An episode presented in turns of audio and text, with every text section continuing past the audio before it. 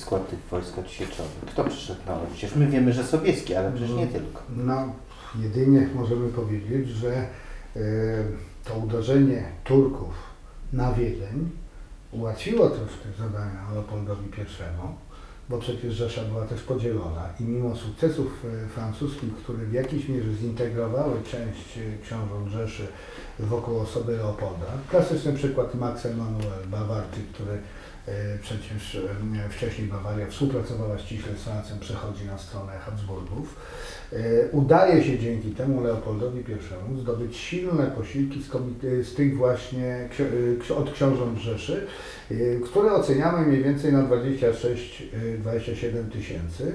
E, Do tego dochodzi niecałe 20 tysięcy armii dowodzonej przez Karola Otaryńskiego e, cesarskiej.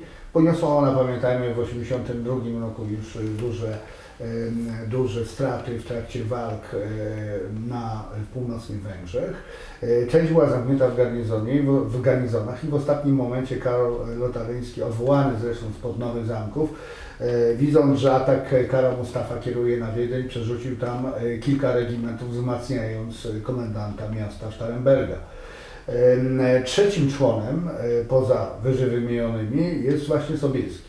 Układ e, zresztą e, z Leopoldem I stanowił o wystawieniu przez nas 40-tysięcznej armii.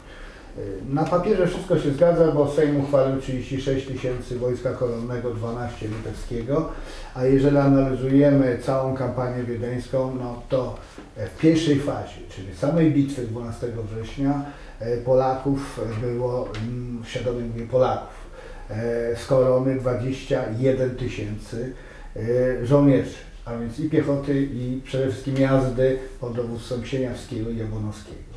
E, Spóźniło się około 4 tysięcy, ale dotarło.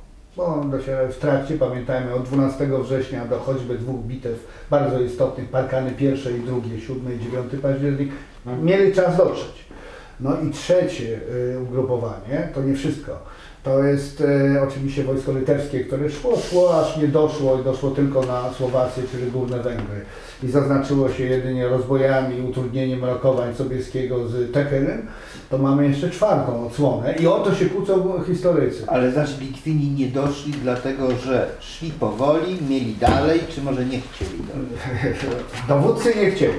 Dlaczego? Sapiecha y, y, prowadził tu własną grę, od dawna znajdował się w opozycji, mimo że tu jest słabe rozeznanie y, tutaj teatru litewskiego przez y, Sobieskiego. To podkreślał i kolega Chuba i inni historycy badający tę sprawę, szczególnie nominacji po 1982 roku, że Sobieski tu zupełnie źle trafił. Paców, którzy wiadomo Najpierw umiera Michał Pas, później Krzysztof no, zastąpił Sapiechami, uważając, że oni mu się w jakiś sposób zrewanżują. No, okazali się jeszcze gorsi od Paców i stanowili przez całe długie lata rządu sowieckiego yy, no, klasyczną opozycję negującą wszystko, co robił Sobieski. Yy, Ale ja o czwartym zgrupowaniu chciałem... Pacowie zdaje się nie można było paców zastąpić pacami, bo pacowie po prostu widzieli ich wymawiać. Tylko dwóch wielkich e, stworzyli tu pacowie, a więc Krzysztofa i, i Michała, kanclerza i hetmana, a inni przedstawiciele e, już nie odegrali takiej roli, nie doszli nawet do urzędów później senatorskich. E, Natomiast jeżeli chodzi o czwartą tą ugrupowanie, bo tutaj też e, niejednokrotnie z klasykiem, a więc Janem Wimierem, który jest autorem tej głównej pozycji Wiedeń 1383, niejednokrotnie dyskutowaliśmy y, o tej ocenie, może warto było iść pod Wiedeń, ale czy warto było tak długo funkcjonować, współdziałać z Habsburgami, a nie robić swoją robotę? Gdzie? Odzyskać kamienie z. E, Otóż tutaj zostawiono bardzo małe siły, kilkanaście chorągwi pod dowództwem Andrzeja Potockiego, kasztelana krakowskiego. E, I przydano mu troszkę kozaków, no i później mamy stąd między innymi również próbę opanowania Mołdawii, ale to już głównie zasługa kozaków Kunickiego. Natomiast no, nie wykorzystano do końca tej szansy, kiedy rzeczywiście upadek e, Kara Mustafy, klęska pod Wiedniem musiała na pewno wpłynąć bardzo istotnie demoralizująco na armię turecką. No tak, ale wróćmy pod ten Wiedeń. To jest tak, że cały dzień piechota spędza Turków ze wzgórz, prawda? To jest ta piechota niemiecka. Jak najbardziej. Po to, żeby stworzyć yy, tą taką autostradę z góry a po której zjedzie ciężka jazda. I dać czas Z Kalenbergu, prawda? Tam Sobieski kościół tam jest dzisiaj. Sobieski stamtąd patrzy i nakazuje. Szturm. Husary. To jest duże uproszczenie, dlatego że sobie w No właśnie. swoich listach do Marysienki... Ale y, Matejko namalował, że husary. Tak jest, ale on nie zakładał, że bitwa rozstrzygnie się 12 września. Jeszcze w przeddzień pisząc do Marysienki twierdził, że walki będą trwały kilka dni pod Wiedniem, bo Turcy stawiają bardzo silny opór. My dużo kładziemy na karby Karamustaw, ale to jest klasyczny element, kiedy oblega się twierdzę, a tu nadchodzi odsiecz. I Kara Mustafa był między, jak się mówi, w bardzo trudnej sytuacji, ale on nie mógł na przykład, o co się często go oskarża, wycofać większości sił Janczarów z Aproszczu. Dlatego, że mogła tutaj zaatakować bardzo silna załoga Starnberga. A więc on niektóre tylko oddziały, z te, które blokowały Wiedeń, ściągnął i musiał wszystkie siły rzucić w kierunku y, armii osieczowej. A pamiętajmy, to już kroniki tureckie dokładnie opisują, no, że to działało fatalnie na jego żołnierzy. Jedni pakowali łupy, dezercja. Nawet y, posuwa się kara Mustafa do wysyłania y, tutaj y, oddziałów, które miały z okolic ściągać maruderów i ich z powrotem ściągać do obozu.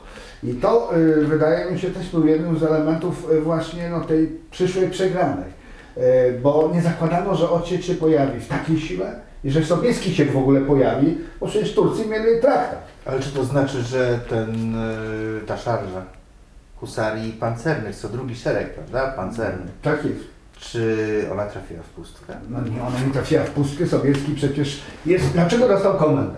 Choćby dlatego, no, że po pierwsze był specjalistą. On już od dłuższego czasu prowadzi działania wojenne i z Hanatem i z Turcją. Po drugie, mamy sytuację tego typu, że my musieliśmy zbadać teren, a więc tak zwane rozpoznanie walką, co charakteryzuje każdego wielkiego wodza.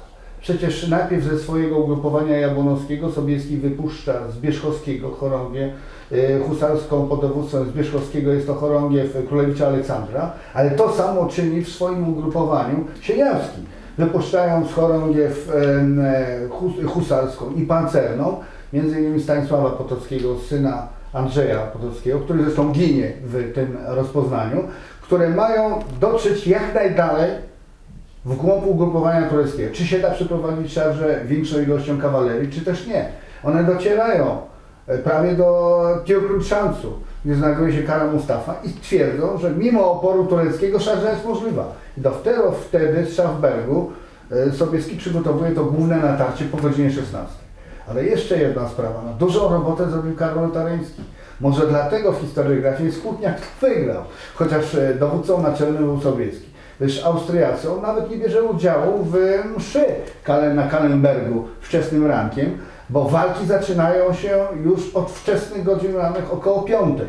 I krok po krokiem wzdłuż Dunaju to ugrupowanie Karola Lotaryńskiego spycha Turków. Jest to najkrótsza droga do Wiednia. Ale Austriakom chodziło o natychmiastowe odblokowanie Wiednia. Miny były podłożone, czekały po prostu na odpalenie. Natomiast Sobieski, którego koncepcja została przeforsowana na kilku naradach i w Stetteldorfie i wcześniej, był za rozbiciem armii, a rozbiciem można było poprzez e, manewr oskrzydlający z Schafbergu e, przez Wiedenkę, co by spowodowało utrudnienie przeprawy i odskoczenia od Wiednia wojskom Kara Mustafa. E, I złośliwi twierdzą, Niemcy się bili 12 godzin, Sobieski wykonał to rów niecałą godzinę i w namiotach Kara Mustafy znaleźliśmy się my. Ale nie jest ważne- niektórych rozścieczyło. Nie jest e, ważne, kto ile godzin się bije, tylko kto lepiej bije. Obie strony spełniły swoje zadanie na pewno. Spróbujmy wywołać taką, dać słuchaczom chociażby taką namiastkę atmosfery, co się dzieje. Jak atakuje, bo to jest ciężka jazda, z góry. Ten ten kopyt, galopem, prawda? Czy właśnie stopniowo się rozpędzając. I oni uderzają w co? Oni uderzają w okopy, w których Turcy siedzą, czy uderzają po prostu w formację wojsk tureckich stojących? Turcy siedzieli w okopach? Oni rzeczywiście siedzieli w okopach, i, i, ale to było głównie od strony y, flanki nad Dunajem, czyli bro, tu było gro piechoty. za późno konkretnie zauważył niebezpieczeństwo Kara Mustafa i zaczął przerzucać konkretnie ze swojego prawego skrzydła na lewe, idąc od strony Wiednia, e, siły, które miały zabezpieczyć go e, przed tym oskrzydlającym uderzeniem właśnie jazdy Sobieskiego. Ale już było za późno. To jest pewna ciekawostka, że lewym skrzydłem armii osmańskiej dowodził ten sam Salih Hussein Pasza, Mhm. który dowodził pod Chocimiem. Sobieski dwukrotnie się zderzył z tym samym dowódcą tureckim i dwukrotnie z tym samym efektem.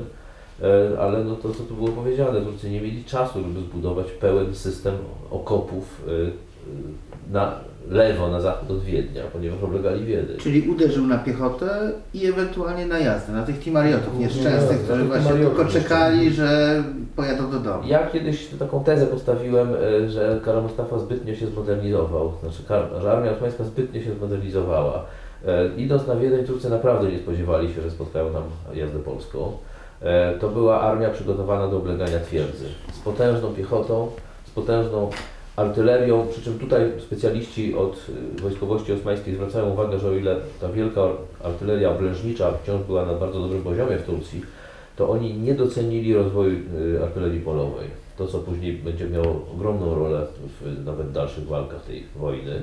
E, I to, że Kąckiemu udało się te armaty przeciągnąć e, na wzgórza na zachód od Wiednia, e, no też dało przewagę tej szarży jazdy polskiej, ponieważ oni byli jeszcze wsparcie artyleryjskie. Czyli szarża jest przygotowana przez ogień artyleryjski, wyprzedza szeregi przeciwnika. Jest jakby i przez lekką jazdę i wcześniej właśnie to rozpoznanie walką piechoty, to oczywiście no, to, to trwa ileś tam godzin. Y, Ta cała mordercza walka Karola Lotaryńskiego na lewym skrzydle jest też niezwykle ważna, no bo bez tego nie dało się wciągnąć armii tureckiej. Znaczy timarioci, którzy stają naprzeciwko husarii, czy to jest, to też jest chyba jazda ciężka. To jest pewien paradoks, y, ponieważ husaria w dużym stopniu rozwinęła się w końcu XVI wieku na wzór timariotów. Ta nazwa gusar to jest nazwa pochodzenia serbskiego, ale ewidentnie inspiracją dla husarii polskiej jest jazda turecka z XVI wieku. Tyle tylko, że w końcu po 100 latach ta jazda turecka to już jest cień dawnej jazdy tureckiej. Przede wszystkim Timar, Turcy się zmodernizowali. Y, Duża część pieniędzy, które kiedyś szły na Timary, e, idzie teraz na rekrutację piechoty. E, Ci marioci podupadają. E, Jakiekolwiek oszczędności, to tak jak do dzisiaj się oszczędza na sferze budżetowej. Jeżeli tych mariotów traktujemy jako sferę budżetową, na nich się przez cały XVII wiek oszczędza. Oni po prostu biednieją. Mają gorsze konie, mają słabe dochody, mają niskie morale. Tymczasem husaria to wciąż jest w Rzeczypospolitej elita. Biednego szlachcica nie stać na to, żeby być husarzem. To trzeba się wyposażyć, to trzeba, te, te konie są potwornie drogie, yy, zbroja jest potwornie droga i paradoksalnie husaria, która powstała w oparciu o jazdę timariowską, 100 lat później jest zdecydowanie lepsza od jazdy timariowskiej. Yy, To nie jest przypadek we wszystkich właściwie, w tych wojnach polsko-tureckich drugiej połowy XVII wieku. W polu bardzo często wygrywają Polacy. Natomiast jeśli chodzi o y, działania oblężnicze, no to Polacy w ogóle nie są, nie są partnerem. Kamieniec Podolski pada w ciągu 9 dni i później przez 27 lat y, Polacy nie są w stanie go odzyskać. I jest jeszcze druga kwestia. Być może nie byłoby pięknej szarży pod Wiedniem, bo by 12 września, gdy strona e, niemiecka nie zdecydowałaby się na to. Dlaczego? Dlatego, że tak e, siły austriackie, cesarskie, jak i e, wojska sprzymierzone Rzeszy, e, ich skład, struktura to prawie 60% piechoty. Jazdy było dużo, dużo mniej. Dlatego tak Sobieski był potrzebny yy, dlatego że znowu nasza struktura to była znaczna przewaga jazdy, która świetnie uzupełniała właśnie również te siły niemieckie. I druga kwestia, kwestia dowodzenia. I Sobieski, jak i Kara Mustafa musiał, musieli zaufać swoim podkomendnym, dlatego że my zapominamy o przestrzeni. Od y, Kalenbergu bo Schamberg to jest y, kilkanaście mil, to jest y, dwadzieścia kilka kilometrów. To samo tutaj, od Dunagu po teren, gdzie znajdowały się ostatnie oddziały e, tu- tureckie na skrzydle, które Polacy mieli en face, to też było około 10 kilometrów. A więc y, panowanie nad y, takim y, obszarem, jako naczelny wódz, który nie ma komórki, nie ma żadnych telefonów, połączeń, jest niemożliwe. To, co zresztą specjaliści podkreślają, że w zasadzie to robi się ord de bataille przed bitwą. I Kara Mustafa na pewno taki też odbył. E, A w ostatnim momencie już wszelkie manewry, to nie jest jeszcze epoka fryderycjańska XVIII wieku, e, były już bardzo utrudnione w trakcie już szarży, która mówię, była bardzo krótka i bardzo trwała. Krwawa dlatego, że duże straty, które poniosła husaria e, od ognia e, muszkietów tureckich, e, to główne były straty tej bitwy wiedeńskiej. Mniej więcej liczymy, że te straty sięgały około 700-800, a generalnie całej armii nawet do 2000. No tak, ale Wiedeń to nie koniec kampanii. Potem są jeszcze dwie bitwy pod Parkanami. Jaki jest, e, jakie są ich okoliczności, jaki jest ich rezultat? Parkany to już miesiąc y, od pięknego zwycięstwa 12 września. To jest inna atmosfera, inne stosunki pomiędzy y, Leopoldem I a Sobieskim. Y, I stąd inaczej trzeba podejść do Parkan. Y, Pamiętajmy, że układ, który zawarliśmy z Habsburgami, nie zakładał ani podziału łupów. Ten problem się wyłonił dopiero po odblokowaniu Wiednia i po odsunięciu, oddepchnięciu armii Kara Mustafy.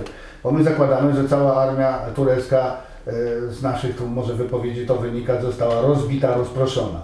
E, Oni ponieśli pewne straty, głównie w piechocie, natomiast jazda większości e, miała szansę odskoczenia od Wiednia, a w ostatnim momencie Kara Mustafa, widząc co się dzieje, e, cały tabor, e, który wyładowano, przeznaczył na transport dla piechoty, a więc tej piechoty też dużo uratowano.